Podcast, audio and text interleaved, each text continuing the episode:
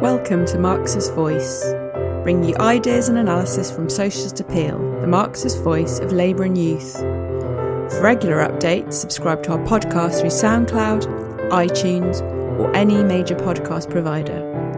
Or visit our website at www.socialist.net, where you can donate and subscribe to our paper online and help support us in the struggle for socialism.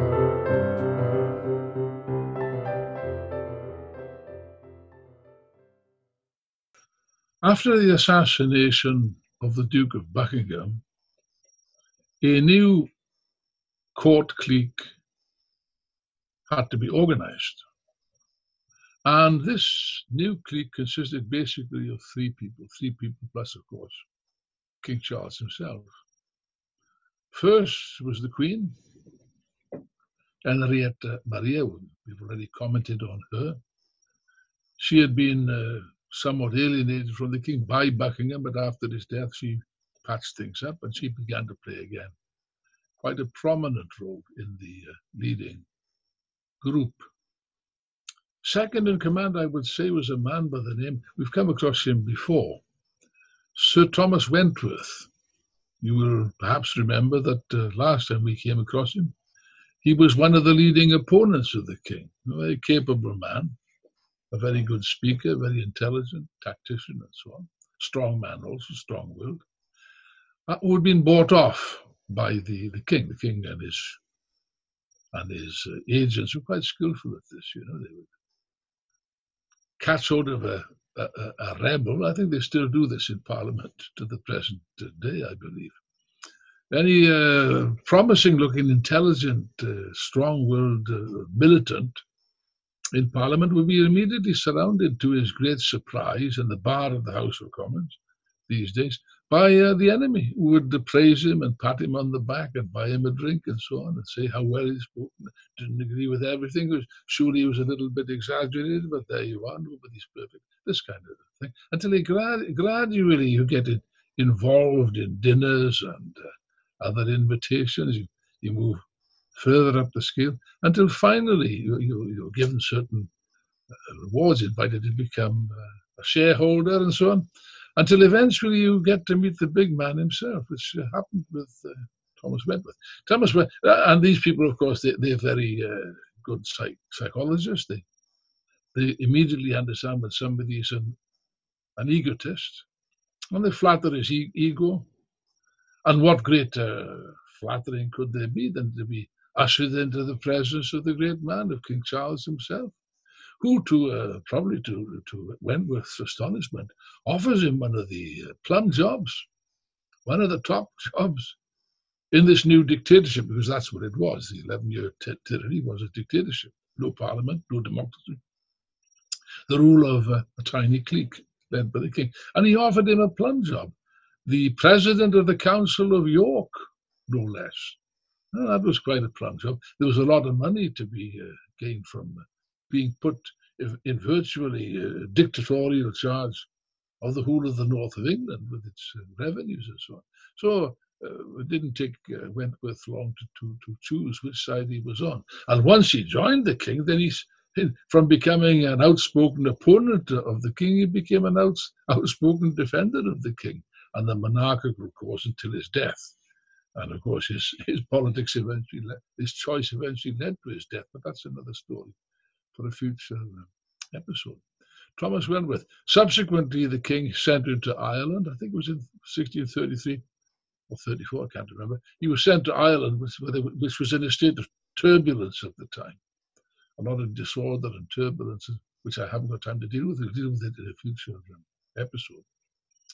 But he, he was sent to, to, to get Ireland under control and above all to get some money out of Ireland. Charles you see, was still in, in, in, with difficulties economically. He wanted to raise cash. And this episode will deal with how he raised cash. Wentworth was, was quite successful. In fact, he was promoted to a new role. He became the uh, Earl of Strafford, and uh, rather, and, and, that, and, and that, of course, will be the, the way in which he will be referred to in future. He was the, the king's second hand man, right hand man, in effect. Uh, and he was so successful in Ireland at uh, squeezing money out of the natives all of them, rich and poor alike. He earned the nickname of, uh, what was it, uh, Black Tom Tyrant. Well, tells you a little bit, tells you all you need to know about uh, this gentleman. The next member of the clique is perhaps the most important of all, the most decisive, William Laud. At the time that we, uh, we meet him first, he's the Archbishop of London, although he's risen, quite, it's been a, a, meteoric rise. He came from very humble uh, origins. I think his father was a clothier in uh, in Reading, if I'm not mistaken. A humble, a humble background, same as Wolsey in the past, was the son of a butcher. He rose to be to the dizzying heights, first of all, Archbishop of London, where his right wing views, his pro Catholic leanings, and so on, earned him the, uh, the plaudits of the Queen and the King. He became a close confidant of the King and Queen. And subsequently, in, in uh, 1633 precisely, that was the date, when Strafford, Strafford was being sent off to Ireland, he became the Archbishop of Canterbury, no less, the top man, the man in charge of the entire Church of England with all its thousands and thousands of ministers and bishops and properties and money and, luxury and so on and so forth. He took over.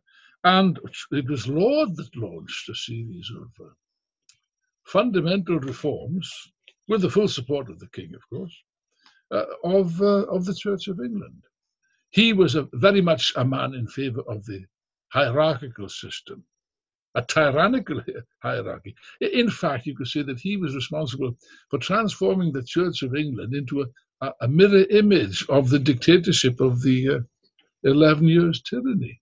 You had the hierarchy of the uh, secular wing under the control of the court clique and the king, and you had a, a parallel hierarchy, a tyrannical, a very tyrannical hierarchy of the Church of England, which in effect was like a parallel state. It was linked. You couldn't separate. Nobody could say in those days where the, where the state uh, ceased and where the uh, Church of England began. It was the same. And Charles was under no illusions about that. You know, you you remove the bishops. I think his father said that, James. You remove no bishops. He said, no bishops, no king. I think James said that, and Charles uh, took it very much to heart. So in Laud, he had a man of absolute confidence, a man he could trust, a complete dictator, a, a man with very rigid views, very authoritarian, who was determined to ensure to stamp out all opposition in the church, the same as Charles was determined to stamp out all opposition in the state.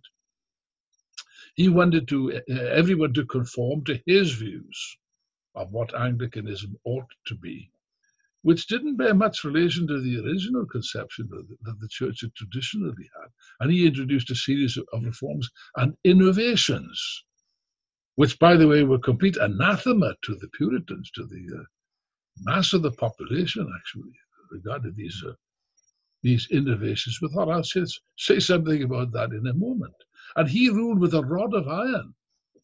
Anyone that crossed him in any way, the slightest degree, anyone that expressed the slightest opposition or criticism of his reforms would be immediately uh, sent before a council, deprived, stripped of their office, stripped of their uh, bishopric, or uh, removed from the church, if not uh, sent to them to prison and punished in more severe ways. So that was quite uh, a serious uh, state of affairs. And under Laud, the church was gradually being reverted, reverted, if you like, to type to, to Roman Catholicism.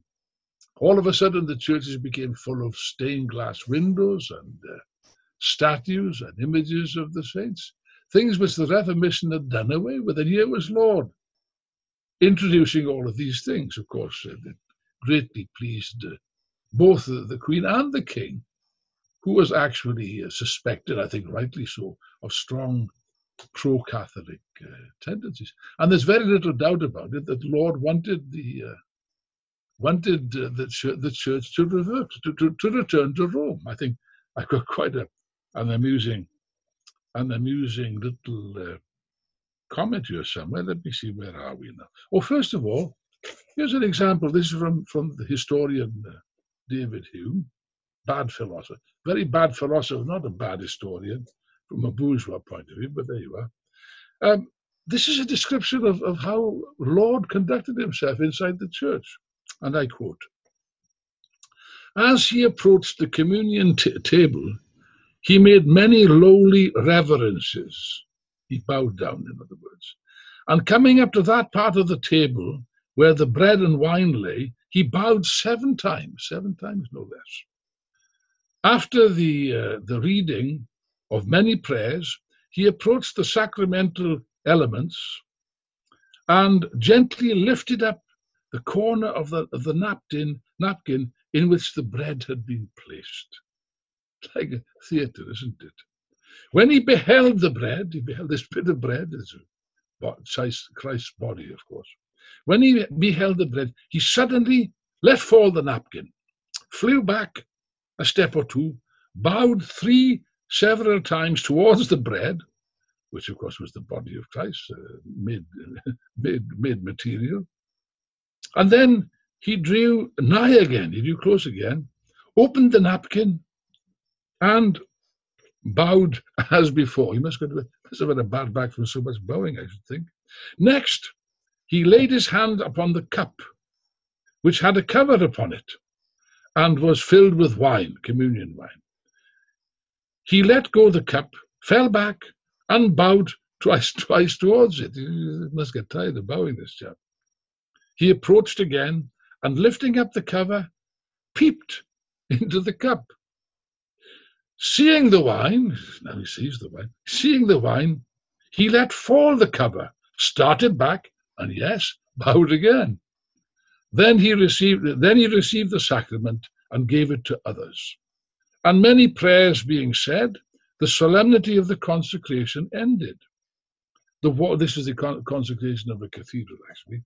The, the, the walls and floor, the roof and the fabric were then supposed to be sufficiently holy. this, of course, is uh, uh, if this is different between between Roman Catholicism, well, they, I think you couldn't put a, a, a, sheet of paper between them. Worse still, he introduced other reforms. The, for example, the communion table is an important aspect of Christian uh, the Christian service. The communion table, as it was known, was moved from its central position in the nave, as it always used to be, to the east, to the chancery, and surrounded by rails. Moreover, it was no longer called the communion table, but the altar. That, my friends, is pure Roman Catholicism. Absolutely, absolutely. And, and the, the, the, priests themselves were, he himself dressed magnificent, magnificently with silks and satin and goodness knows what. The priests also, they wore vestments to separate themselves from the ordinary people and, and, and underline their superiority, underline their superiority as a caste of priests. Roman Catholicism, yet again. And this, of course, this, of course, was uh, this kind of thing was was, uh, was was seen with absolute horror by many of the people who were, were forced to attend church. Don't forget that in those days you had to attend the Anglican church service. No, no choice in that. You'd be severely punished, punished if you did not. And this, this kind of thing was viewed with horror. Uh, people uh, suspected that the Laud, if he wasn't an Arminian uh, like the king, uh, that that was in the best of cases. He, he probably was uh, preparing the way for the Antichrist. That's the way that they would see it. They'd be absolutely horrified by this, and therefore there be there was a growth in opposition to Laud and all of his uh, his reforms. There was the resentment against this, you can't underestimate this. The resentment against this uh, movement towards Catholicism, this attempt to change the church, stoked the fires of rebellion. You better, you better believe it was an important element in the, the future revolution. Um, but there were other elements. Now, Charles, as I said, as, as you well know, needed cash, needed money and wasn't too scrupulous about how he was going to get hold of the money. He, he couldn't uh, impose taxation legally anymore. He dismissed Parliament, and therefore he resorted to illegal taxation. Previously, he tried the uh, the forced loan, which uh, at least economically was quite uh, profitable. Now he introduced other measures. All kinds of ancient taxations were revived, such as uh, tonnage and poundage, which is an ancient uh, tax given to the king for emergency purposes when Parliament couldn't be convened, I suppose, uh, in order to approve it. But, but yes, but Parliament still had to approve this uh, tax. And there was no approval from Parliament because there was no Parliament. Therefore, this was an illegal tax. Other methods he used, for example, uh, if you earn more than, uh, I think, uh, 40 pounds a year, you, you, you had to become uh, a knight you know, sir, so and so, so. Or was 140, I think it might have been. A certain amount of money anyway. You had to, you had to have, you, you had to apply to become a knight, which of course was a means of raising cash. A bit like the Roman Empire when uh, you were uh, forced to become a senator and you pay a large amount of money to the emperor, which somebody once cracked that somebody had been exiled into the Senate. So these were all stunts, different means of raising cash there were many other. Uh, the most unpopular of all was uh, ship money. Now, this was not a new tax. This was a, a well-known tax. It went back to the Middle Ages. And yes, the king did have the right to raise ship money, again, in emergencies, for war purposes, particularly to defend ports against the deprivation of pirates and other raiders from the sea. The, each port was supposed to raise a certain amount of cash to pay for warships in order to defend the, the coastline. Yeah, but Charles uh, not only uh, imposed this ship, uh, this uh, uh, ship money, without any, without any reason for it, without any emergency, he also, for the first time, and this was an entirely new thing, this was an innovation, he imposed it on, on, on every city and town in the land, whether or not they were on, on the sea. Couldn't be threatened by pirates very well in an inland uh, city, but they all had to pay the ship money, including London and, and Bristol. All the cities had to pay uh, this, this, tax, which was bitterly resented and it was uh, opposed. It was opposed. Now, let's be clear on this also. These taxes didn't only affect the rich, they affected everybody, they affected the poor. In fact, the weight of taxes, this is not generally realized, the weight of this taxation fell perhaps most heavily on the uh, on the poor people, causing a lot of resentment. Uh, Brian Manning notes, and I quote, he gives some examples. In, in the parish, the parish of Enfield in, in, in Middlesex, a group of young men led the opposition to the ship money in 1638. And their complaint was that the sheriff had altered, altered the assessment so as to ease the burden on the wealthy landowners in the country, forcing it all to fall all the more heavily on the young men and farmers. In other words, that's a class question. It fell heavily on the poor. And in this way, as Manning said, thus the middle and poorer sort of people had grievances not only against the government of, King, of Charles I, but also against, against uh, the nobility, gentry, and the richer classes in general. So there's already an element of class war present and a ferment among the general population, not only the uh, not only the, the wealthy. He, he, goes on to say this again from from uh, Manning. When the sub, when when the subsidy men of Middlesex and Westminster were urged to comply, they answered with a tumultuous shout of "A Parliament, a Parliament, else no subsidies." Now that's inter- an interesting point. You can see here how the question of the resistance to illegal taxation and the demand for a parliament, democratic revolutionary demand in the context, is beginning to take place. This is already in 1638. There were other reasons. Charles uh, revived or, or, or, gave extra powers then to the Star Chamber. The court of the Star Chamber was established, I think, under Henry VIII in Tudor times and it was enti- a court that was entirely under, under the control of the king, which could inflict the most brutal punishments on any citizen without trial for any offence, uh, real or, or imaginary. It was, it was above the law, this uh, terrible uh, car, uh, court of, of, of the Star Chamber. And by God, they inflicted punishments. There was a, a, number of cases, but for example, there was a man called William Prynne, very well known figure at the time. He was a lawyer, a very uh, learned man, and a very courageous man, and a very stubborn and obstinate man, and a devout Puritan who wouldn't, couldn't stomach these reforms. And he wrote repeated pamphlets denouncing them, denouncing the king, denouncing the government, denouncing Laud, Laud in particular.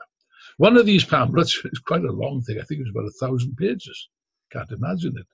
Was against, um, I think, theatres and uh, plays and uh, dancing and music and this kind of thing. He was a, a, Puritan in every sense of the word. And this was taken to be a veiled attack, not so veiled, on the Queen and the King, who, of course, participated in these things. He was punished, again, by the uh, Star Chamber. He was punished by a fine of £5,000. That's a colossal amount of money. How much? I suppose that must be several millions of pounds today. £5,000 stripped of all his uh, titles and so on and so forth. Dismissed from his, his work, his job, his, uh, his profession in uh, the University of Oxford, and uh, and uh, and and also sentenced to be uh, to be to have his ears cropped. That was a delightful little method they had. It cut your ears off. Yes, you could have your ears cut off, your nose slit. I think his nose also was split. You could have your tongue bored with a hot iron. For any offence of, uh, in this case, it was just what we would consider freedom of expression, of publishing a pamphlet, that's all. Yes, he was subject to this bar- barbaric uh, treatment. And then, into the bargain, if that wasn't enough, uh, uh, sentenced to permanent life imprisonment. Imagine that. And even when he was in prison, he still was a courageous man. He still wouldn't give in. He still continued to publish seditious works from his prison cell, for which he was tried again, uh, fined a further £5,000. They couldn't uh, sentence him to any more imprisonment because he was already in prison for life. But there was a little bit of his ears still left. They didn't quite remove all of his ears the first time. That's why they made a thorough job. Second time round, they removed all of his ears. Must have been very excruciatingly painful, if you can imagine it.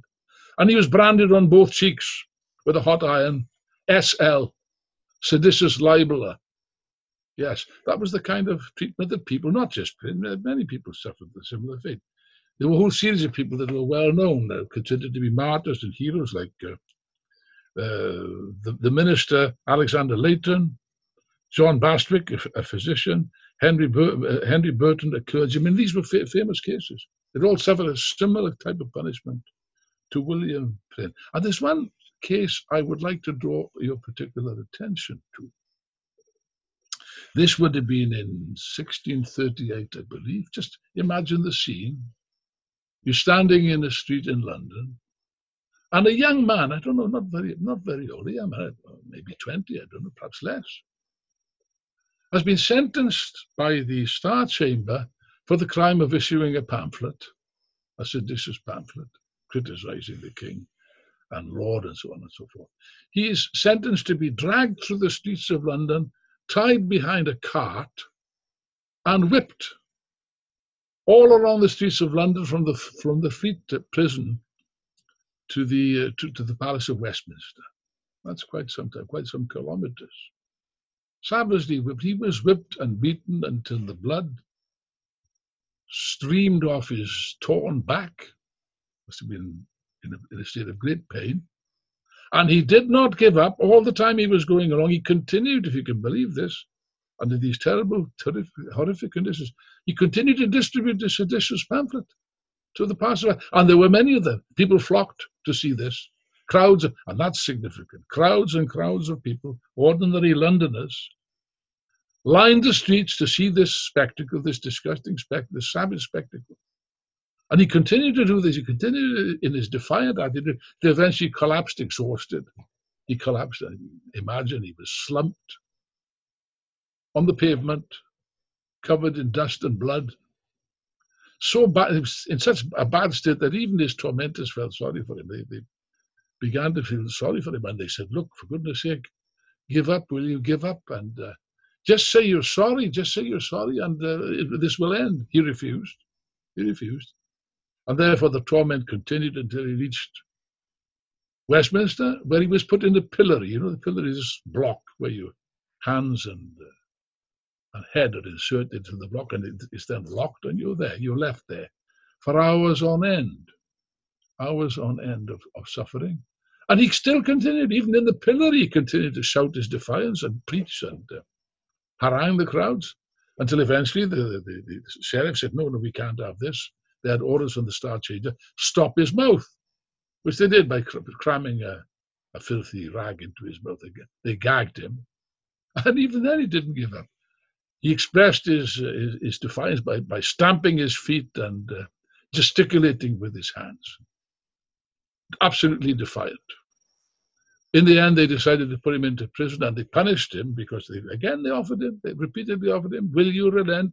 Will you repent? Will you give up? He refused. And he was thrown into the, the worst possible thing. Something he said was worse than, than, than the beating that he received. He was thrown into a filthy, dark, disgusting uh, dungeon and he was left with hardly any food to eat. He nearly died, actually.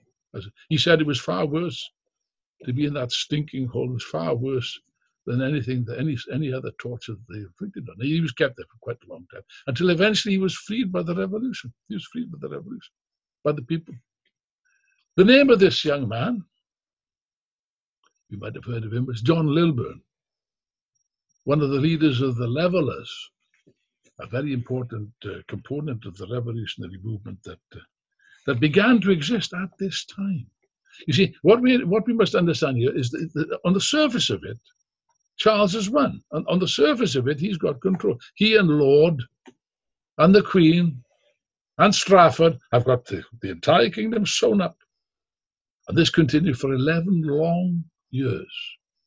11 years of tyranny. Yes. So that's what it seemed like on the surface. And it seemed as if it was going to go on forever. If you've been around at that time, you, many people would despair. In fact, many people did despair, including Oliver Cromwell. I said this young uh, landowner in uh, East Anglia. Many people emigrated to America. That's where you got the uh, the Mayflower and the, the Pilgrim Fathers. They they emigrated as political refugees and religious refugees to practice their religion and their beliefs in a in a foreign land, a long way away. And Cromwell was was, was considering uh, going to America before the revolution broke out, and then all his plans uh, changed. So it was a very dark, very dark period indeed. And yet, despite all the appearances of power and uh, that this was this was going to continue, this regime was going to continue forever. You know, my friends, it's um, very often you, you think that uh, nothing will ever improve, nothing will ever change we're stuck with these people. We're stuck with the ruling class. We're stuck with the reactionary government and stuff. Stuck by John, Boris Johnson. Stuck with uh, what's his name across the pond? Can't even remember. Trump, Donald Trump. Yeah, but it's not true. You might have thought in 1917 you, the Russian people were stuck with the Tsar. They were not, you know. They were not. Or that the French people were stuck with Louis, Louis the Sixteenth. Uh, they were also not. And that was the case here also. You know, dialectics teaches us that sooner or later things turn into the opposite. Things turn into the opposite. And uh, this was the case here. You know, there's an analogy here with uh, those of you that are acquainted with ancient literature, with uh, Greek tragedy. You know, the Greek tragedy is a famous uh, a very famous uh, part of world literature. And in a Greek tragedy, you always get a tyrant, a central figure. Well, he may be, maybe more or less sympathetic, or may not be, but a central figure with colossal power who rises in, in, in a meteoric way till he, he, he reaches the, the, the peak, reaches the peak of his success. And then precisely at the peak comes the downfall. And in Greek tragedy, the downfall is, is always brought about by what is known as hubris. It's a Greek word meaning excessive self confidence, arrogance, if you the arrogance of power, if you like. These guys think that they, they, they, they got it all wrapped up and that uh, they have everything under control. They all had that delusion. Yeah, so Laud had that delusion after all. that. who could challenge the great uh, archbishop? You'd end up very badly if you attempted to do so. or who could challenge the king and the queen. Ditto repito. But no, this hubris was the cause, an important cause of their downfall. They went too far. In the end, they went too far. And King Charles made a bad, bad error of judgment, a very serious error of, of judgment involving another nation which we have not discussed. Uh, we will discuss it next time. That's Scotland.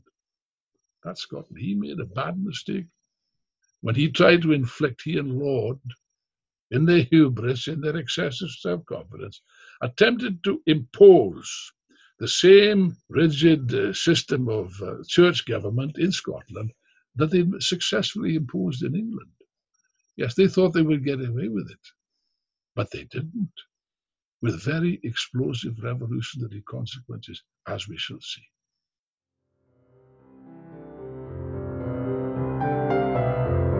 Thanks for listening. We hope you enjoyed this episode of Marxist Voice. You can subscribe to our podcast through SoundCloud, iTunes, or any major podcast provider, or visit our website at www.socialist.net. And if you're able to, please donate or subscribe online and help support us in the struggle for socialism.